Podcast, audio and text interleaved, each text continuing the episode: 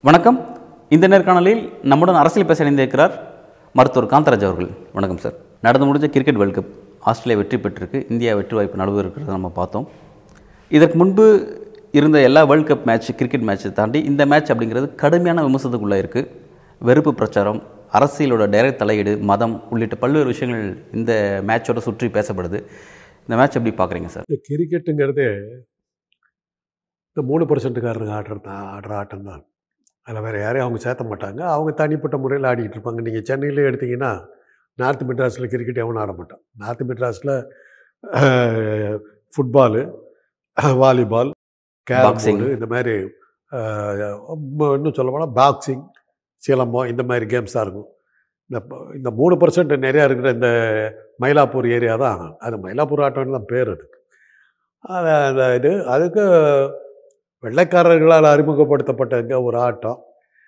வெயில் அவனுங்களுக்கு இல்லாத ஊர். யூரோ யூரோப்பில் வந்து வெயில் கிடைக்காது. வெயில் அடிக்கிற நாளில் வந்து ஒரு நாளெல்லாம் வெயில் காஞ்சா அது அவங்க சன்பேத்திங்க்கு பதிலாக கிரிக்கெட்டுன்னு சொல்லி இதுக்காக பண்ணுது. அதை உஷ்ண பூமியான வெப்ப பூமியான இங்கே வந்து ஆடி கூத்தடிச்சிக்கிட்டு இருந்தாங்க. அது எப்படியோ பிக்கப் ஆகி அந்த ஜாதிக்காரங்களுக்கு இன்னும் அடுத்தது என்னன்னா இன்றைக்கி கிரிக்கெட்டு பேஸ்பால் மாதிரி ரக்பி மாதிரி. எப்படி ரக்பி பேஸ்பால் இதெல்லாம் வந்து அமெரிக்காவில் மாத்திரம் தான் ஆடுவாங்க. வேறு எந்த கண்ட்ரிலையும் வந்து ஆட மாட்டாங்க. பேஸ்பால் வேறு எங்கேயுமே நீங்கள் பார்க்க முடியாது. அதே மாதிரி கிரிக்கெட்டு இந்தியாவை தவிர வேறு எங்கேயுமே ஆடாத ஒரு கேம் அது. அதில் கூட வந்து நீங்கள் இந்தியா முழுக்க ஆடுறாங்கன்னு சொல்ல முடியாது. ஈஸ்ட்டு அந்த இந்தியா அந்த இது அசாம் அந்த பக்கத்துலலாம் அந்த கேம் கிடையாது. வடகிழக்கு மாநிலங்கள் அது இல்லை அது அப்படிங்கிறத பார்க்குறோம். இங்கே தான் அந்த அந்த நம்ம இந்த- இந்த ஹிந்தி பேசுகிற ஆளுங்க இவங்க தான் அதை ஆடிக்கிட்டு இருப்பாங்க. அது அதிலும் பிராமின்ஸ் ஆடுற ஆட்டம். ஷார்ஜா கிரிக்கெட்டு அப்படின்னு ஒன்று நடத்துனாங்க. கிரிக்கெட்டு படு மோசமாக போயிட்டு இருந்த சூழ்நிலையில் ஷார்ஜா கிரிக்கெட்டுன்னு ஒன்று ஆரம்பித்து அதில் வந்து ஒரு கமர்ஷியல் பேசிஸில் அந்த கிரிக்கெட்டை நடத்துனாங்க. அதில் தான் ஃபிக்ஸிங் ஆரம்பிச்சது. கிரிக்கெட் மேட்ச்னா பேசி வச்சுக்கிட்டு இந்த மேட்ச்சில் நீ ஜெயிச்சுக்க அந்த மேட்ச்சில் நான் ஜெயிச்சுக்கிறேன் அப்படின்னு சொல்லி ஒரு இது பண்ணுற மாதிரி நான் பண்ணி அதில் வி விறுவிறுப்பையும் இதை சினிமா மாதிரி பண்ணி யார் ஜெயிப்பா என்ன பெட்டிங் கிட்டிங் வரலும் போயிடுச்சு. ஆக கிரிக்கெட்னா ஃபிக்ஸிங் சூதாட்டம் உலகத்தின் மிகப்பெரிய சூதாட்டம் அப்படிங்கிற பேர் அது வாங்கிடுச்சு. அது எப்படி வெளியில் வந்ததுன்னா சவுத் ஆப்பிரிக்காவுடைய கிரிக்கெட் கேப்டன் ஹான்சி குரோனியன் அவர் வந்து ஃபோனில் பேசிக்கிட்டு இருக்கார் அந்த ஃபோனை டேப் பண்ணாங்க. இந்த மேட்ச்சில் இதுக்கு வந்து இவ்வளோ காசு வாங்கிட்டு நீ இந்த மாதிரி சே- இருக்கிற அப்படிங்கிற மாதிரி எல்லாம் சொல்லிவிட்டு அவர் பேசுனதெல்லாம் தெரிஞ்சுது. கிரிக்கெட்டில் எல்லாமே ஃபிக்ஸிங்கில் தான் நடந்துருக்குதுங்கிறது. அதுக்கப்புறம் என்னாச்சுன்னா கேரளாவை சேர்ந்த ஒரு பிளேயர் ஸ்ரீசாந்துங்கிற பிளேயர் அவர் வந்து சைடில் ஒரு இது வச்சுருந்தாருன்னா அந்த போலிங்கில் எத்தனாவது பாலில் வந்து என்ன அடிக்கணுங்கிறதெல்லாம் அதில் இருக்குது. அந்த பால் அது மாதிரி அவர் கரெக்டாக போடுவார். அவர் மாட்டிக்கிட்டார். அவர் அவர் அது வெளிப்படையாக அவர் பண்ணதெல்லாம் அவர் மாட்டிக்கிட்டார். மொத்த கேமுமே அப்படி இருந்தது. உலகம் பூரா அது தெரிஞ்சு போச்சு. அது மாதிரி இதில் இப்போ இது இந்த இந்த நடந்த வேர்ல்டு கப்பில் என்னன்னா ஒரு பெரிய ஃபேன்ஃபேர் நடந்து நீங்கள் பார்த்தீங்கன்னா எந்த வேர்ல்டு கப்புக்கும் இல்லாத ஒரு பெரிய விளம்பரம் இது கொடுத்தாங்க. இந்திய இராணுவ விமானங்கள் இந்திய அரசாங்கமே இந்திய இராணுவ விமானங்கள் வான வேடிக்கைகள் அது இதுன்னு என்னன்னா பேசியாச்சு. ஃபைனல் ஓவரில் நாங்கள் வந்துடுவோம் வின் பண்ணிடுவோம் அப்படின்னு பேசியாச்சு. இதில் என்ன நடந்ததுன்னு தெரியல. இந்த ஆஸ்திரேலியாக்காரர்கள் நிஜமாவே அடிப்பிட்டாங்க என்ன நம்ம எப்படி ஜெயிக்க முடியும்? தோத்தாச்சு. மோடி இது பாவம் இதை வச்சுக்கிட்டு அவர் என்னென்னவோ பிளானில் உட்காந்துருக்காரு அதனால தான் இந்த மேட்ச்சு குஜராத்தில் அவருடைய ஊரில் அகமதாபாத்தில் நடக்குது இல்லாட்டி இந்த மேட்ச்சை வந்து கிரிக்கெட் அதிகமாக பார்க்குற கல்கட்டாவிலேயோ டெல்லியிலையோ பெங்களூர்லேயோ இல்லை பாம்பேலேயோ இல்லை சென்னையிலையோ வச்சுருக்கலாம். அங்கே தான் கிரிக்கெட் பார்க்குற ரசிகர்கள் யாருமே பா- இதுக்கு முன்னாடி நடந்த அகமதாபாத்தில் நடந்த மேட்ச்சில் ஈகாக்கா வரல. ஃபர்ஸ்ட் மேட்ச்ல ஐயாயிரம் பேர் கூட இல்லை வெத்து அவனா வேடிக்கை பார்க்க வந்து பிடிச்சிட்டு உள்ள உட்கார வச்சு நடத்துனாங்க. அந்த மாதிரி ஊரில் ஏன் வச்சாருன்னா இதை வச்சுக்கிட்டு அவங்க பெரிய அரசியல் நடத்துறதுக்கு பிளான் பண்ணியிருந்தாங்க. இந்த படுவாய் ஆஸ்திரேலியாக்காரனுங்க சீரியஸாக ஆடி அட்ரஸ் இல்லாமல் தோக்கடிப்பான்? ம்? ஆறு விக்கெட் வித்தியாசத்தில் தோக்கடிச்சு விட்டான். இதுதான் அதனால தான் மோடிக்கு கோவம் வந்து கா எல்லாம் பேசுறதெல்லாம் சொல்லிவிட்டு இப்படி காலை வாரிட்டி இடங்கிறதான் கப்பை கொடுத்துட்டு டப்புன்னு திரும்பி போகிறார் ஆனால் இந்த விஷயத்தில் என்ன சொல்கிறாங்க அப்படின்னா கிரிக்கெட் விளையாடுறது அப்படிங்கிறது முன்கூட்டி திட்டமிட்டு தான் இந்தியா தான் மேட்ச் நடத்தணும் அப்படிங்கிறது முன்கூட்டி திட்டமிட்டது. அதில் வந்து மேட்ச் ஓப்பனிங் வந்து நரேந்திர மோடி ஸ்டேடியமில் வைக்கிறோம். ஃபைனல் மேட்ச் நரேந்திர மோடி ஸ்டேடியமில் வைக்கிறது அப்படின்னு முடிவு பண்ணாங்க. எஸ்பெஷலாக வந்து இந்தியா பாகிஸ்தான் மேட்ச்சை வந்து அங்கே வைக்கணும். நரேந்திர மோடி ஸ்டேடியத்தில் வைக்கணுங்கிறது முடிவு பண்ணி இது மட்டும் தான் முடிவு பண்ணது. யார் கடைசியில் வரைக்கும் வராங்க? யார் எப்படி கப்பு வின் பண்ணுறாங்க அப்படிங்கிறதெல்லாம் முடிவு பண்ணலை அப்படிங்கிற விஷயம் சொல்லப்படுது. இந்த பாலிடிக்ஸ் செமிஃபைனல் மேட்ச்சுக்கு அப்புறம் தான். நியூசிலாந்து இந்தியா மேட்ச் அப்புறம் தான் அந்த பாலிடிக்ஸ் வந்து உள்ள அதிகமாக வந்துச்சு அப்படின்னு சொல்கிறாங்களே இந்தியா ஃபைனல் வர்ற வரலும் ஆடு ஆடியோ ஃபைனல் வந்து கப்பு வின் பண்ணுங்கிறது தான் இந்த மேட்சினுடைய இது. அதனால தான் இந்தியாவிலேயே வச்சது. இந்தியா டீம் எல்லாம் நமக்கு நல்லா தெரியுங்க. வெஸ்ட் இண்டீஸில் நடந்தபோது இவங்க ஆரம்பத்தில் கொஞ்சம் ஃபிக்ஸிங் பண்ணாமல் விட்டுவிட்டாங்க விட்டதனுடைய விளைவு என்னாச்சுன்னா குவாலிஃபையிங் மேட்சு மேட்ச்சு கூட மேட்சில் கூட வரல இவங்க. குவாலிஃபிகேஷனுக்கே வரல எலிஜிபிலிட்டிக்கே வரல.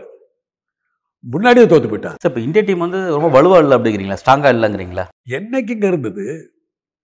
எப்போவோ ஒரு காலத்தில் இருந்தது கிரிக்கெட்டு கிரிக்கெட் ஆடுற கஞ்ச் கண்ட்ரிஸ் அப்போவே அஞ்சு கண்ட்ரிக்கு அஞ்சு கண்ட்ரியில் தான் அதை ஆடிட்டு இருந்தாங்க. West Indies South Africa South Africa கூட பின்னாடி வந்தாங்க. ஜாம்பியா ஜிம்பா ஜிம்பாப்வேலாம் பின்னாடி வந்தாங்க. சவுத் ஆஃப்ரிக்கா ஜிம்பாப்வே உட்டா New Zealand Australia England West Indies இவ்வளோ தான் ஆடின கண்ட்ரிஸ் அதுக்கு தான் உள்ள தான் மேட்ச் நடக்கும். இந்த ஷார்ஜாவில் தான் யார் யாரையோ கொண்டு உள்ளே விட்டு ஒரு தடவை என்ன பண்ணாங்கன்னா ஒரு அயர்லாந்து டீம்னு ஒன்று டீமை கூப்பிட்டு வந்தாங்க. இங்கிலாண்ட்லேயே ஸ்காட்லாண்ட்லேயும் கிரிக்கெட் கிடையாது அயர்லாண்ட்லேயும் கிரிக்கெட் கிடையாது. இங்கிலாண்டில் மாத்திரம் தான் கிரிக்கெட் இருக்குது. அந்த ஊர்லேயே கிடையாது. ஸ்கா ஒரு அயர்லாண்டு டீம்னு ஒன்று கொண்டு இறக்கி விட்டாங்க. அதில் தெரியாதனமாக சங்கரலிங்கம்னு ஈழத்தமிழர் ஒருத்தர் அந்த டீமில் இருந்துட்டார். இவனுக்கு அயர்லாந்து தான் ஆட தெரியாத ஊரை நினச்சிட்டு நம்மளுங்க ஆட போய் ஏறத்தாழ தோக்கிற நிலைமைக்கு வந்து அந்த சங்கரலிங்கம் இஷ்டத்துக்கு பவுலிங் போட்டு விளையாட தெரிஞ்ச ஒருத்தர் இருக்கிறத இவங்க எதிர்பார்க்கல. இந்தியா டீம் ஏறக்குறைய தோக்கிற மாதிரி அப்புறம் அவன் காலில் விழுந்து விட்டுரு விட்டுரு எங்களை எனக்கு ஜெயிக்க வைக்கலன்னு அவன் அப்படி தான் தப்பிச்சாங்க. இந்த ஹேன்சிக்ரோனியை பேசுனதுக்கு பிறகு தான் ஆத்தன்டிக்காக அது வந்து அப்படியே வெளியில் வந்ததுக்கு பிறகு கிரிக்கெட்டுங்கிறது உலகத்தின் மிகப்பெரிய சூதாட்டங்கிறது உலகத்துக்கே தெரிஞ்சு போன விஷயம். அதில் தான் இது இப்போ வந்து அவங்க எடுத்தது. நீங்க சொல்றது உண்மைதான் சார். கிரிக்கெட் சூதாட்டம் அதில் நடக்குது அப்படிங்கிற விஷயங்கள் வந்து ஆதாரப்பூர்வம் பல விஷயங்கள் வெளியே வந்திருக்கு. ஸ்ரீசாந்த் விஷயம்லாம் வெளியே வந்தது நம்ம பார்த்தோம். ஐபிஎல்லே வந்து இந்திய சென்னை மேட்ச்லாம் தடை செய்யப்பட்டுச்சு. டீமே தடை செய்யப்பட்டுச்சு அப்படிங்கிறதெல்லாம் பார்த்தோம். பட் இருந்தாலும் அது மவுசு குறையாத கேம் இந்தியாவில் அப்படிங்கிறத நம்ம மறுக்க முடியாம இருக்கு. ரெகுலர். ரெகுலர் அவங்க ஜாதிக்காரர்களுக்கு அது ஒரு கேம் தாங்க இருக்குது. அவங்க டென்னிஸ் வந்து ஒரு ஆரம்பத்தில் வந்து கிருஷ்ணன்ற ஐய ஐயங்கார் தான் விளையாடினார். அதுக்கப்புறம் அமிர்தராஜ் சகோதரர்கள் வந்து உள்ளே நுழைஞ்சதுக்கு பிறகு கிரிக்கெட் கிரிக்கெட் டென்னிஸ் வந்து நான் பிராமின் கேம் மாறிடுச்சு. அமிர்தராஜ் சகோதரர்கள் எதோ வின் பண்ணிட்டு வந்துட்டாங்க. அதுக்கப்புறம் அது ஒரு நான் பிராமின் கேமாக மாறி போச்சு. அதை ப்ரமோட் பண்ணுறதுக்கு சென்னை கப்பெல்லாம் வச்சாங்க. அதை மெதுவாக அந்த கிரிக்கெட்டுக்காரருக்கு அதை அப்படியே நைஸாக இது பண்ணி அது பண்ணி அந்த இன்றைக்கி அதை இல்லாமே பண்ணிட்டாங்க. ஏன்னா அந்த பக்கம் திரும்பிச்சுன்னா அதனால தாங்க நமக்கு ஒலிம்பிக்கில் யாருமே வரவிடாமல் இருக்கிறதுக்கு காரணம். டென்னிஸுக்கு இந்த கிரிக்கெட்டுக்கு மவுஸ் போயிடக்கூடாதுங்கிறதுக்கு தான் ஒலிம்பிக்கில் யார் ஜெயிச்சாலும் நம்ம கண்டுக்கிறதே இல்லையே. நம்ம ஹாக்கி ஹாக்கி ஹாக்கி இல்லாமல் போச்சு. பாகிஸ்தான் இந்தியா என்ன இருந்து பார்த்தா ஹாக்கி ஆடிக்கிட்டு சரி அதெல்லாம் விட்டா கூட இப்போ இந்த கேமில் இந்தியாவுக்கு கப்புங்கிறத முதல்ல முடிவு பண்ணியாச்சு. முடிவு பண்ணி தான் அந்த இதை டெம்போ ஏற்றிக்கிட்டே வர்றாங்க. இந்த மேட்ச்சில் ஜெயிச்சாச்சு அந்த மேட்ச்சில் ஜெயிச்சா அதில் ஜெயிச்சாச்சு. அய- ஏதோ விளையாடாத நெதர்லாண்டு ஆப்கானிஸ்தான் அவன்லாம் கிரிக்கெட்னா என்னன்னு தெரியாது. அவனையெல்லாம் கூப்பிட்டு வந்து ஆட வச்சு வேர்ல்டு கப்பான் உலகம் பூரா ஆடுறாங்களாம் அப்படின்னு காட்டுறதுக்கு அதெல்லாம் பண்ணி கொண்டு வந்தாங்க. ஃபைனல்ஸ் ஓவரில் கொண்டுட்டாங்க மோடிக்கு அதில் தான் கோவம் வந்தது. ஏன்டா பேச்சு வச்ச மாதிரி எல்லாம் பண்ணுறதை விட்டு கடைசியில் எங்களை தோக்கடிச்சிட்டியாங்க இல்லை எதனால் அப்படி அந்த விஷயம் மாறிடுச்சு ட்விஸ்ட் ஆயிடுச்சுன்றீங்க நீங்க பா- ஐ- ஐ- அவங்க என்ன பண்ணிட்டாங்க? அவங்களுக்கு தெரிஞ்சு போச்சு. இவனுக்கு இதை பண்ணுறானுங்கன்னு என்ன பண்றாங்கன்னு? இது அதாவது இதை வச்சு அரசியல் பண்ண போகிறாங்கன்னு பாகிஸ்தான் மேட்ச்சில் இவங்க வந்து ஜெய் ஸ்ரீராம்னு சொன்னபோது அவன் ஆஸ்திரேலியன் கேப்டன் என்ன சொல்லியிருக்கான்? எங்களுக்கு ஆடியன்ஸ் என்ன பண்ணுவாங்கன்னு தெரியும். இல்ல ஆமா ரொம்ப தெளிவா ஒரு தெளிவாக குறிப்பிட்டார். சொன்னா கேப்டன் சொல்லி சைடட் ஆடியன்ஸாக தான் இருப்பாங்கன்னு தெரியும். அதை சமாளித்து தான் நாங்கள் ஆடணும். அதுதான் சார் அவரோட ஸ்டேட்மெண்ட் ரொம்ப கவனிக்க வேண்டிய விஷயம். எங்களுக்கு இதெல்லாம் பயம் கிடையாது. அவங்கள வந்து அறுபத்தஞ்சு ரன்னில் சுருட்டோம் அப்படின்னு சொல்லி சொன்னாங்க. நாங்கள் ஆறதா நானூறு ரன் நாங்கள் அடித்து அவங்கள டார்கெட் வைப்போம் அப்படின்லாம் தெளிவாக சொன்னாங்க. டீமை பார்த்து அவங்க பயப்படவே இல்லை. அவங்க பயந்த ஒரே விஷயம் இந்த ஆடியன்ஸ் ஒன் சைட் ஆடியன்ஸ் சொல்கிறாங்க அவங்கள எப்படி சமாளிக்க போகிறாங்கிறத எனக்கு பயம் அப்படின்றது. ஏன்னா அந்த அசிங்கப்படுத்தினாங்க பாகிஸ்தான் பிளேயரை அதில் என்ன வேடிக்கைன்னா அந்த பாகிஸ்தான் பிளேயரை விக்கெட்டை எடுத்த ஒரு முஸ்லீம் நம்ம இ- இந்தியாவுக்கு ஆடினவர் வந்து ஒரு முஸ்லீம் தான். ஒரு முஸ்லீம் தான் இது இதில் ராம எங்கே வந்தான்? இன்றைக்கி ஏன் ராம வரல? இன்றைக்கி ஒரு இது மீம்ஸ் ஒன்று போட்டிருக்காங்க. ஜீசஸ் வந்து ராமரை தட்டி கொடுத்துக்கிட்டு இருக்காரு கவலைப்படாதேன்னு. இந்த இந்த அசிங்கத்துக்கு யார் இப்போ பொறுப்பெடுத்துக்குவா இது அன்னைக்கு கோ போட்டிய ஜெய் ஸ்ரீராமன் ஒரு சங்கி கூட்டம். இன்னைக்கு உன் கோமணம் தோ இதை பூராத்தையும் அவன் உருவிட்டு உன்னை நிர்வாணமாக தெருவில் விட்டாங்களே என்ன பண்ண போற? இந்த விஷயத்துல ரொம்ப முக்கியமா இந்த விஷயத்துல வெற்றி பெற்ற இந்த வெற்றியை வந்து பிரதமர் நரேந்திர மோடியில கிடைச்ச வெற்றி தான் அப்படிங்கிற எலெக்ஷனுக்கே பயன்படுத்தலாம் அப்படின்னு சொல்லி அதுதான் உண்மை. சந்திராயனை போட்டாங்க அது எடுபடல. சந்திராயனில் வந்து சந்திராயன் லேண்ட் ஆகும்போது மோடி படத்தை என்னத்துக்கு போடுற? நீயா நீ அமிச்ச? இல்லை உன்னையாவது அந்த ராக்கெட்டில் உட்கார வச்சு அங்கே அமிச்சிட்டு இருக்கலாம் இல்லை? அதையும் பண்ணலையே. இன்னும் ராக்கெட்டுக்கே தான் தான் ஓட்டிக்கிட்டு போன மாதிரி போட்டுக்கிட்டு இப்படியெல்லாம் இந்த மாதிரி சீப் ஸ்டண்ட்டு சீப் ஸ்டண்ட்டு அப்புறம் அந்த கப்பு கொடுக்கும்போது எவ்வளோ இன்டீசெண்டாக பிஹேவ் பண்ணியிருக்காரு. The most indecent man who ever became a prime minister of a country ஒரு நாட்டுக்கு அவமானம் அந்த கப்பை அவன் எவ்வளோ துச்சமாக மதிக்கிறான்னா அந்த கப்பை வச்சு அது மேலே காலை வச்சுட்டு உட்காந்துருக்கான் இது ஒரு கப்பாடா இது. இது ஒரு வெற்றியாடா இது. இது ஒரு கப்பான்னு சொல்லி கப்பை கப்பை கேவலம் பண்ணுறான் அப்படின்னா என்ன அர்த்தம்? வேர்ல்டு கப்பை ஜெயிச்சவொடனே அந்த கப்புக்கு மரியாதை கொடுக்கல. இதெல்லாம் ஒரு ஜெய வெற்றியா? இதெல்லாம் ஒரு கேமாங்கிற மாதிரி அந்த பிளேயரே அந்த கால் மே அந்த கப்பு மேலே காலை வச்சுக்கிட்டு போஸ் கொடுத்துருக்கான். அதுக்கு என்ன அர்த்தம்? அவங்க அந்த இந்த கப்பை மதிக்கலை. ஆனால் உனக்கு பாடம் கற்றுக் கொடுக்கறதுக்கு வந்திருக்காங்க. நீ ஏமாற்றிக்கிட்டே வா. உன்னை எங்கே காட்டுற இடத்துல காட்டுறோன்னு காட்டிவிட்டா இல்லை இப்போ ஆஸ்திரேலியா ஆரம்பத்தில் திட்டமிட்டுட்டாங்களா? இது இப்படிதான் ஒரு தடவை மேட்ச் நடத்துறாங்க அவங்க இவங்களை வந்து நம்ம கொடுக்க வேண்டிய இடத்துல அவங்களுக்கான பாடத்தை கொடுக்கணும் அப்படிங்கிறத முடிவு பண்ணி தான் அது முடிவு பண்ணிட்டு தான் வந்துட்டு இருக்காங்க அது மோடிக்கு தெரியல. அதனால தாங்க தாம் கடைசி மேட்ச்ல பெருசா வின் பண்ண போறோம்னு நினைச்சுக்கிட்டு தான் இந்திய அரசாங்கமே ராணுவம் எல்லாம் வந்து இது பண்ணிட்டு இவரே வந்து செலவு பண்ணாங்க. ராணுவ செலவுலாம் நிறைய. இவரே வந்து உட்காந்துக்கிட்டு அந்த கிரிக்க ஜெய்ஷாவோட அப்பன் அமித்ஷா எல்லாம் ஏன் வந்து உட்காடுறாங்க பெரிய வெற்றி. இதை வச்சு பெருசாக பண்ணுறதுங்கிற பிளானில் இது வந்து தேர்தலாக இதை உபயோகப்படுத்துறது முடிவில் தான் அவங்க வந்திருக்காங்க. அப்படி தான் அவங்க பேசியிருக்கிறாங்க. இதெல்லாம் பண்ணிடுறாங்கன்னு சொல்லிவிட்டு காலை வாரிட்டாங்கங்கிற கோபத்தில் தான் கப்பை தூக்கி மூஞ்சல் எரிஞ்சுட்டு போயிட்டாரு இருந்தாள் கை கூட கொள்ளுக்கலையே பார்க்குறாங்க சமூக வலைத்தளத்தில் இன்னொரு விமர்சனம் கூட வச்சாங்க சார். அது உத்தரகாண்டில் உத்தரகாசி கிட்ட அந்த டனல் அமைச்சிட்டு இருக்காங்க. அதில் ஒரு விபத்து ஏற்பட்டு ஒரு வாரத்துக்கு மேலே நாற்பத்தோரு பேர் தொழிலாளர் உள்ள மாட்டிக்கிட்டாங்க. அந்த பிரச்சனை சீரியஸான பிரச்சனை. அதுக்கு கூட பிரதமர் மோடிக்கு போகிறதுக்கு நேரம் இல்லை. அப்படின்னு குறிப்பிட்டு இது மணிப்பூர் போறதுக்கு நேரம் இல்ல. இதுக்கு போறதுக்கு நேரம் இல்ல? விவசாயிகள் போராட்டம் நடத்தும் போது அப்போ பார்க்கறதுக்கு நேரம் இல்ல. எதுக்கு நேரம் இருந்தது அவருக்கு? இதுக்கு மாத்திரம் நேரம் இருக்குது. காலையில இருந்து சாயந்தரம் உட்காந்துருக்காரு எப்படி இருந்தது நேரம்? உல்லாச பிரியர். இதை வச்சுக்கிட்டு இதை வச்சுக்கிட்டு அரசியல் பண்ணலான்னு இருந்தாங்க அது இது வலதுசாரிகளே ஒத்துக்கிட்டாங்க. உண்மையிலே வெற்றி பெற்றிருந்தா அதை வந்து அடுத்த ஒரு ஆறு மாதத்துக்கு தேர்தல் பிரச்சாரத்தை பயன்படுத்துவாங்க அப்படிங்கறத பாஜக அந்த திட்டம் வச்சிருந்தாங்க தெரியுது தெளிவா தெரியுது. அந்த கே வேர்ல்டு கப் இந்த சமயத்துல கொண்டு வந்ததுக்கு காரணமே அதுதானே. இதுல நம்ம ஃபிக்ஸிங் பண்ணி நம்ம ஜெயிச்சு வழக்கமா வந்து ஏப்ரல் மே மாசம் வேர்ல்ட் கப் நடக்கும். நடந்தா அந்த அந்த டைம்ல நடக்கும். பட் இந்த முறை வந்து இது முன்கூட்டியே வந்து திட்டமிட்டு இப்படி தான் நடத்தணும். இது எட்டு ஆண்டுக்கு முன்பு திட்டமிட்டுட்டாங்க. அது அந்த திட்டத்தோட தொடர்ச்சி தான் ஜெய்ஷாவை கொண்டு வந்து அதோடைய தலைவரை உட்கார வைக்கிறது எல்லாமே அதோட அதோட திட்டம் தான் அப்படின்னு சொல்லி சொல்றாங்க சார். எல்லாமே இப்ப வெளியே வருது. நல்ல தெளிவா தெரியுது இல்ல ஜெய்ஷாங்கிற அவர் அவருக்கும் கிரிக்கெட்டுக்கு என்ன சம்பந்தம்? எங்க அவங்க கிரிக்கெட்டை பார்த்துருக்காராங்கிறது கூட சந்தேகம். அவரை வந்து கிரிக்கெட்டை இதாக போடுறாங்கன்னு அமித்ஷா உள்ளே வந்தாவே தெரிஞ்சு போகுதுங்க இப்போ அவங்களுக்கு என்ன பயம் வந்துருக்குதுன்னா கிரிக்கெட்டில் இந்த மாதிரி நம்ம இவ்வளோ பேச்சு கடைசியில் காலவாரி விட்டாங்க. அது மாதிரி எலெக்ஷன் கமிஷனும் காலவாரி விட்டுச்சேன்னா நம்ம கதி என்ன ஆகுதுங்கிற பயம் தான் இப்போ சங்கிகளுக்கு வந்துருக்கு. இவ்வளவெல்லாம் பண்ணி கொண்டு வந்து நம்ம பேச்சு கொண்டு வந்து கடைசியில் ஃபைனல் சொல்ல நம்மளை கொண்டு வந்து விட்டுட்டு ஒரு வழி பண்ணிவிட்டானுங்களே. இது மாதிரி நாடாளுமன்ற தேர்தலையும் பண்ணிட்டாங்கன்னா நம்ம கதி என்ன ஆகுங்கிறது தான் இன்னைக்கு அவங்களுக்கு வந்து இருக்கிற பயம். சார் இப்போ இதுல ரொம்ப முக்கியமான விஷயம் கேட்கறது அந்த ஆஸ்திரேலியா எப்படி வந்து இந்த விஷயத்துல வந்து அந்த டீல் படி ஒர்க் பண்ணிட்டே வந்துட்டு கடைசியில எதனால அந்த ட்விஸ்ட் அடிச்சாங்க அந்த முடிவுக்கு எதனால தள்ளப்பட்டாங்க? வேற எதுவும் பிரச்சனை ஆரம்பத்தில் டீல் பேசாங்க மோடிக்கு ஒரு விஷயம் புரிஞ்சிருக்கணும். ஆஸ்திரேலியாவில் வந்து அதானி உள்ள வரக்கூடாதுன்னு சொல்லி ஒரு பெரிய போராட்டம். அங்க ஒரு நிலக்கரி சுரங்கம் வாங்கியிருக்காரு. அப்போ அபதானிக்கு எந்த கான்ட்ராக்டும் கொடுக்குறான்னு சொல்லி வெளியே அமிச்சு ஊர் அது அப்பயே ஒரு ஜாக்கிரதையாக இருந்திருக்கணும் அடுத்தபடி இவர் போய் அந்த பார்லிமெண்ட்டில் பேசிக்கிட்டு இருக்கும்போது கோத்ரா ரயில் இருப்பில் வந்து மக்களை கொன்று குவித்தவர் தான் இப்போ பார்லிமெண்ட்டில் பேசிக்கிட்டு இருக்காருன்னு ஆஸ்திரேலியா பூரா டாக்குமெண்ட்ரி போட்டாங்க. அப்பயே புரிஞ்சுக்கிட்டு இருக்கணும். அந்த ஊர் நமக்கு ஆபத்தான ஊருங்கிறது. அதையெல்லாம் புரிஞ்சிக்காமல் அவங்களோட ஒப்பந்தம் போட்டிருக்காரு. பேசியிருக்காரு. எல்லாம் அவங்க வந்து ரைட் ரைட்டுன்னு இருக்காங்க. எப்படி த அவரை அழைச்சது வந்து ஆஸ்திரேலியா கவர்மெண்ட் தான் அழைச்சார் அவர் போனார். போனதுக்கப்புறம் அவர் அசிங்கப்படுத்திட்டாங்க. அது அப்பவே புரிஞ்சுக்கிட்டு இருக்கணும்ல நம்மளை காலவாரி விடுறதுக்கு சான்ஸ் இருக்கணும் புரிஞ்சுக்கிட்டு இருக்கணும்ல மாட்டிக்கிட்டாரு. சார் இப்ப விஷயத்தை திட்டமிட்டு தான் செஞ்சாங்க அப்படின்னு சொல்லி சொன்னாங்கன்னா அப்ப அந்த திட்டத்தை முறியடிக்கிறதுக்கான விஷயத்த இந்தியா டீம் பார்த்துருக்கலாம்ல. டார்கெட் நிறைய ரன் அடிச்சு டார்கெட் ஒரு முந்நூற்றம்பது மேல வச்சிருக்கலாம்ல. ஏன் வந்து அந்த இது? தெரிஞ்சா நான் ஏங்க இப்படி ஃபிக்ஸிங் பண்ணிக்கிட்டு இருக்கேன்? ஜெயிக்கிற திறமை எனக்கு இருந்தால் நான் ஏன் ஃபிக்ஸிங் பண்ணுறேன் இப்போ ஜெயிக்கிற திறமை இல்லாம தான் தொடர்ச்சி இத்தனை மேட்ச் பத்து மேட்ச் வெற்றி பெற்றிருக்காங்க. நீங்கள் எவ்வளோ கொடுத்தீங்கன்னு தெரியணும்ல உலகத்திலே மிகப்பெரிய பணக்கார இது விளையாட்டு குரூப் எதுனாக்கா பிசிசிஐ தான். அவங்ககிட்ட தான் காசு இருக்குது. அதனால தான் இவங்களாம் ஆடவே வர்றாங்க. ஆப்கானிஸ்தானில் போய் என்ன சொல்லியிருப்பாங்க? இந்தியாவில் போய் இந்த மேட்ச் ஆடினாக்கா உனக்கு அமௌண்ட் நிறையா கிடைக்கும். அப்படி அதுக்கு தானே வந்துடுறாங்க.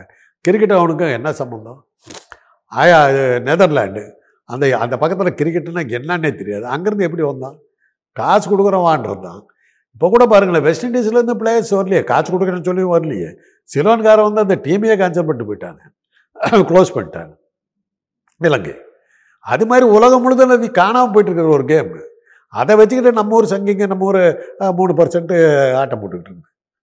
அழிஞ்சிக்கிட்டு இருக்கிற கேம் பேஸ்பால் அமெரிக்கன் பேஸ்பால் மாதிரி இந்தியன் கிரிக்கெட் அவ்வளோதான் அது. அதில் தான் இது அந்த ஏமாற்றம் தான். பெரிய மிகப்பெரிய ஏமாற்றம். இதை வச்சு அவங்க ஓட்டு ஓட்டுன்னு ஓட்டியிருப்பாங்க. இதான் நாங்கள் ஜெயிச்சதே எங்களால் தான். மோடி வந்து பேட்டை தொட்டு கொடுத்ததுனால தான் ஜெயிச்சதுலாம் சொல்லியிருப்பாங்க. இப்போ மோடி தொட அது போடுறாங்களே. என்னைக்கு இந்த பீட மூஞ்சி வந்ததோ அப்பயே தெரியும். நம்ம ஸ்டேடியத்தில் அவர் உட்காந்துக்கிற ஃபோ இது போட்டு கீழே போடுறாங்க. என்னைக்கு இந்த பீட மூஞ்சி வந்து உட்காந்துதோ அப்பயே தெரியும் தோற்று போகும் தெரியும். ரைட் சார் இப்போ இதில் எப்படி விமர்சனம் வைக்கிறாங்க அப்படின்னா விஷயத்தை வந்து அந்த ஃபைனல் மேட்ச் திட்டமிட்டது வந்து அந்த நரேந்திர மோடி இடத்துல திட்டமிட்டு இருக்கக்கூடாது அதுக்கு வந்து புவியியல் சூழல் வந்து அதுக்கு வந்து ஆப்டாக கிடையாது. நீங்கள் வந்து ஒன்று மும்பையில் ஃபிக்ஸ் பண்ணிக்கலாம் அல்லது கொல்கத்தாவில் ஃபிக்ஸ் பண்ணிக்கலாம் டெல்லியில் கூட ஃபிக்ஸ் பண்ணியிருந்திருக்கலாம் நீங்கள் வந்து ஏன் குஜராத்தை ஃபிக்ஸ் பண்ணீங்க அப்படிங்கிற ஒரு கேள்வி திரும்ப திரும்ப வைக்கிறாங்க. அதுக்கு அவங்க தரப்புலேருந்து என்ன ஒரு வாதம் வைக்கிறாங்கன்னா ஃபைனல் மேட்ச்சு லட்சக்கணக்கான பேர் வருவாங்க. அவ அவ்வளோ பேரும் வந்து உட்காரத்துக்கான சீட்டிங் அரேஞ்ச்மெண்ட்ஸ் அங்கே தான் இருக்கு. அதனால தான் அங்கே வச்சு அப்படி ஒரு புவியியல் சூழல். அந்த கிளைமேட் சுச்சுவேஷன் வந்து அந்த கிரவுண்டுக்கு சாத்தியம் கிடையாது. ஆக்சுவலாக ரோஹித் சர்மா தான் சொன்னாங்க மேட்ச் முடிஞ்சதுக்கப்புறம். இதை நான் சொல்லக்கூடாது ஆனால் இருந்தாலும் நான் சொல்கிறேன் நான். பிச்சு வந்து ஒரு கட்டத்துக்கு மேலே வந்து பேட்டிங்க்கு சாதகமாகிடுச்சு ஃபர்ஸ்ட் பேட்டிங் எடுத்தவங்களுக்கு அது நெகட்டிவ் தான். நாங்கள் அதை எடுத்துனா அது நெகட்டிவ் ஆகிடுச்சு செகண்ட் பேட்டிங் எடுக்கிறவங்களுக்கு அது பாசிட்டிவான கிரவுண்ட் அது. பிச்சு டம் uh, அந்த அந்த பொசிஷன் மாறிடுச்சு. பட் இதை நான் வந்து தோல்விக்கான காரணம் சொல்லக்கூடாதுன்னு சொல்லி தான் அவர் அதை சொன்னார். கிரிக்கெட்டில் தாங்க வழக்கம். பேட்ஸ்மேன் பிச்சுமா ஒரு பேட்ச் இதை இது வந்து போலர்ஸ் பிச்சுன்னுவானுங்க விதவிதமான குழப்பங்கள் உள்ள கேமுக்கு அது. அது அது அதில் வந்து அது ஒரு ஆ- அது ஒரு கேமே கிடையாது. சீட்டாட்டம் மாதிரி தான் அதிர்ஷ்டத்தில் தான் ஓடும். அது எப்படி பேட்ஸ்மேன் பிச்சை எப்படி வரும்? போலர்ஸ் பிச்சை எப்படி மாறும்? பிச்சை நீங்கள் தயார் பண்ணும்போது நீங்கள் உங்கள் உங்கள் பவுலர்ஸ் ஸ்ட்ராங்காக இருந்தால் பவுலர்ஸ் பிச்சா நீங்கள் தயார் பண்ணுவீங்க.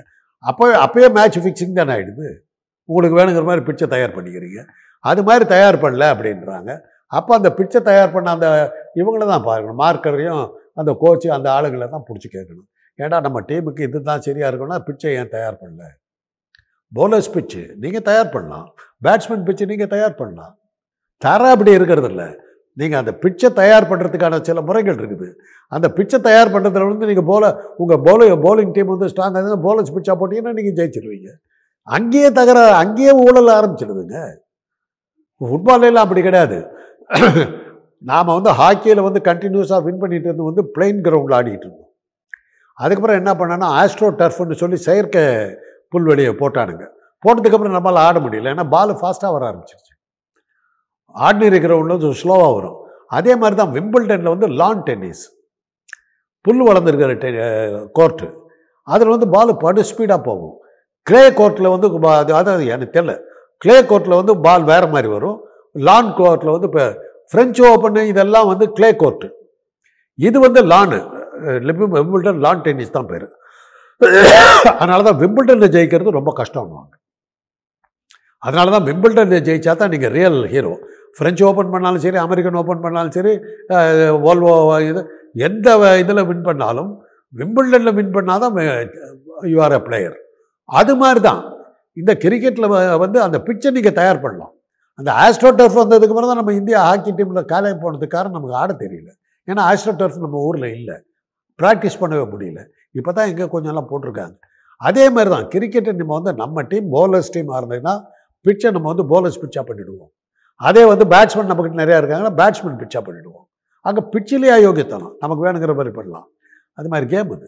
அதாவது இந்த மேட்ச்சில் என்ன ஒரு வருத்தங்கள் பதிவு செய்யப்பட்டுச்சு அப்படின்னா முன்னாள் இந்தியாவுக்கு கிரிக்கெட் வேர்ல்ட் கப் வாங்கி கொடுத்த கபில் தேவ் தோனி போன்ற வீரர்கள்லாம் அழைக்கப்படல. அவங்க அழைக்கப்படாமல் சாமியாரில் இருந்த பாபா ராம்தேவ் போன்ற நபர்கள் அவங்களெலாம் அழைச்சிருக்காங்க. இதில் வந்து கபில் தேவ் வந்து அதை ஓப்பனாக சொல்லிட்டார். என்ன அழைக்கல கூப்பிட்டு நான் வந்திருப்பேன் அழைக்கலன்னு சொல்லி அவர் அந்த வருத்தத்தையும் பதிவு பண்ணிட்டார். இப்போ இந்த மாதிரி வந்து ஒரு அணுகுமுறை வந்து பிசிசி கையாண்டிருக்கு. எப்படி பார்க்குறீங்க நீ ஒன்று பண்ணல. கிரிக்கெட் கிரவுண்டில் யாகம் வளர்த்துல. மிச்சம் எல்லாம் பண்ணிட்டார் யாகம் வளர்த்து வெளியில நடத்துறாங்க யாகம். ஃபைனல் மேட்ச்ல இந்தியா ஜெயிக்கணும்னு சொல்லிட்டு வெளியில நிறைய. பிச்சிலேயே நடத்துவாங்க. விக்கெட்டுக்கெல்லாம் மாலைக்கெல்லாம் போட்டு எல்லாம் பண்ணியிருக்கலாம். அது பண்ணாம விட்டாங்களா அது அது ஒன்றும் புண்ணியம் நினச்சிங்க இதெல்லாம் செய்வதன் மூலமாக இந்துக்க இந்துத்துவா மேலே மக்களுக்கு ஏற்படுகின்ற வெறுப்பை அதிகப்படுத்திக்கிட்டு வராங்க. அவ்வளோதான் சரி சார் இப்போ சொன்ன மாதிரி வந்து பாஜக இந்த வெற்றியை வந்து இந்தியா கப்பு வாங்க வச்சு இது பிரதமர் மோடியால கிடைச்ச வெற்றி தான் அப்படின்ற மாதிரியான ஒரு நெரேட்டிவ் செட் பண்ண பார்த்தாங்க. பட் இன்னைக்கு அது தோல்வியில முடிஞ்சிருச்சு. இந்த தோல்வியினால பாஜக இப்போ எந்த அளவுக்கு வந்து ஒரு அது அவங்களுக்கு எப்படி பேக் ஃபயரா திரும்பி இருக்கு? என்ன நினைச்சாங்க நடக்காம போனதுனால இது அவங்க எந்த அளவு அரசியல் ரீதியா பின்னடைவு கொண்டு போகும்? இதை இதை சொல்லி இது பண்ணுவாங்கல்ல. மோடி இருக்கிறதா நம்ம எப்போ ஜெயிச்சிருக்க வேண்டிய மேட்ச் போனதுக்கு காரணம் இவர் இவர் போய் உட்காந்ததுனால தான் அதை இன்னைக்கே அது இப்போ சொல்ல ஆரம்பிச்சிட்டாங்க. இப்பவே ஆரம்பிச்சிட்டாங்க அது போற போவா? மோடி அதை வச்சுட்டு ஒன்றும் பேச ஆனா முடியாது அவ பேசவே மாட்டாங்க. பாஜகவும் மோடி பிரதமர் அதை பத்தி பேசவே மாட்டேங்கிறாங்க. ஏன் வந்து மோடி போயிட்டு இவ்வளவு வேலையை விட்டுட்டு போய் மேட்சை போய் பார்க்க உட்காந்தாரு ஏன் மேட்ச் அந்த ஸ்டேடியத்தில் எப்படிங்க அவங்க பேசுவாங்கன்னு எதிர்பார்க்குறீங்க? அதை எதிர்க்கட்சி தான் பண்ணணும். எதிர்க்கட்சி அதை ராகுல் எதிர்கட்சிகள் இந்த விஷயத்துல இன்னும் பேசவே இல்லை இதுல. பல்வேறு விஷயங்கள் இருக்குன்னு அவங்க கேள்வி கேட்க நிறைய பேசியிருக்காங்க. வருது வருது. பெரிய அளவுல பட் மக்கள் மத்தியில வந்துருச்சுங்க. அவங்க ராகுல் காந்தி பேசுறது பதிலா மக்கள் பேசுறாங்க. மக்கள் பேசுறாங்கல்ல. நீங்க பேசுறீங்க நான் பேசுறேன் எல்லாரும் பேச ஆரம்பிச்சிட்டாங்கல்ல. இதுக்கு வந்து இதே தேவையில்லை. ஏன்னா கிரிக்கெட் வந்து இந்தியாவில் பாப்புலர் கேம் அத்தனை கிரிக்கெட் பார்க்குற அத்தனை பேர் பேசிட்டாங்க. படு பயங்கரமான நெகட்டிவ் எல்லா மேட்சையும் ஜெயிச்சிட்டாங்க. இவர் ஒருத்தர் வந்து உட்காந்தாரு தோக்கடிச்சிட்டாரு. இவர் வராம தான் ஜெயிச்சிருப்பாரு. அப்படி அதான். இந்த பீட மூஞ்ச பார்த்தா அதோட முடிஞ்சு போச்சு. அப்பவே தெரியும் அப்படின்னு தான் போடுறாங்க. இன்னும் சில விஷயம் என்ன சொல்றாங்கன்னா வெற்றி பெற்ற ஆஸ்திரேலியாவுக்கு வாழ்த்துக்கள். தோல்வி அடைஞ்ச பாஜகவுக்கு அனுதாபங்கள். அதாவது இந்தியாவுக்கு அனுதாபங்கள் கிடையாது. பாஜகவுக்கு அனுதாபங்கள் அப்படிங்கிற அப்படி ஒரு விஷயத்த பேச இது அரசியலாக்கணும் அரசியலாக்கணும் மாட்டிக்கிட்டாங்க. பட் இது இவ்வளவு மிஸ்டேக் பண்றோமே இதுல இதுல இந்த அளவுக்கு விமர்சனத்துக்கு நம்ம உள்ளாகிறோமே அப்படிங்கறதெல்லாம் கவனிச்சு சரி பண்ணிக்கவே முயற்சி செய்யல சார் அவங்க. சரியாக மாட்டாங்க. நாம நம்மளை தான் சரி பண்ணுவாங்க. சரி ரெண்டாவது அவங்க மக்களை நம்பிக்கிட்டா இருக்காங்க. இந்த என்னமோ பெருசா இதனால வந்து தேர்தல் மாறி போற மாதிரி. தேர்தல் ஆணையரை மாத்தினால ஒழிய தேர்தல் ஆணையம் நேர்மையா இருந்தாலுடைய இதெல்லாம் ஒரு விஷயமே கிடையாது. இல்ல பட் இது எலெக்ஷன் பயன்படுத்தலாம் நினைச்சாங்க. பட் இன்னைக்கு தோல்வி அடைஞ்சிட்டாங்க. இப்ப என்னடா பண்றது அடுத்து அப்படின்ற இடத்துக்கு அவங்க என்ன நகர போறாங்க? என்ன செய்ய வேற போறாங்க வேற அடுத்தாப்படி அவங்களால பண்ணக்கூடியது வந்து ஒரு தீவிரவாத ராமர் கோயில் திறப்பு மட்டும் தான் அது அவங்களுக்கு கை கொடுக்குறது. கோவில் திறப்பு, அதை மட்டும் இருந்தா பண்றாங்க. கூட அதுக்கு அடுத்த கேள்வி கேட்டாங்கல்ல. அங்கே அங்கே இருக்கிற ராமர் கோயில் தான் ஃப்ரீயாக மற்ற ஊரில் எல்லாம் வைக்க மாட்டியா? அப்படின்னு கேட்டுவிட்டாங்க. அதுவும் போச்சு இல்லை. கா காசியில் கட்டுற கோயில்ல தான் ஃப்ரீ மற்ற இடத்துலாம் காசா? அப்படின்னு கேட்டாங்க. அது அடிபட்டு போச்சு இல்லை. எல்லா இடத்துலையும் ஃப்ரீயாக திறந்த உடனே வயிற்றுக்கு என்ன பண்ணுவாங்க அங்கே இருக்கிற ஐயர். அவன் சோத்துக்கு என்ன பண்ணுவான்? ஆக இது வரல ராமர் கோயிலில் உனக்கு ஃப்ரீயாக விடல காசு வாங்கிட்டு இருந்திருக்கானுங்க பொழப்பு நடத்திருக்கானுங்க புரியுதா? அதுதான் சொன்னோம் நம்ம. திராவிட மாடல் என்ன சொல்லுச்சு? கடவுளும் எல்லாத்துக்கும் ஃப்ரீயாக இருக்கணும். நீ அங்கிட்ட காசு வாங்குறன்றதான கேள்வி. அதனால தானே வந்து அறநிலையத்துறை இருக்கக்கூடாது. நாங்கள் இப்படி அறநிலையத்துறை இல்லாத ஊரில் காசு வாங்குறோம். சா கும்பிட்றதுக்கு காசு வாங்குறோம். நல்லது சார். பல்வேறு கேள்விக்கு ரொம்ப ஆழமாக உங்களுக்கு கருத்தில் வழங்கியிருக்கேன்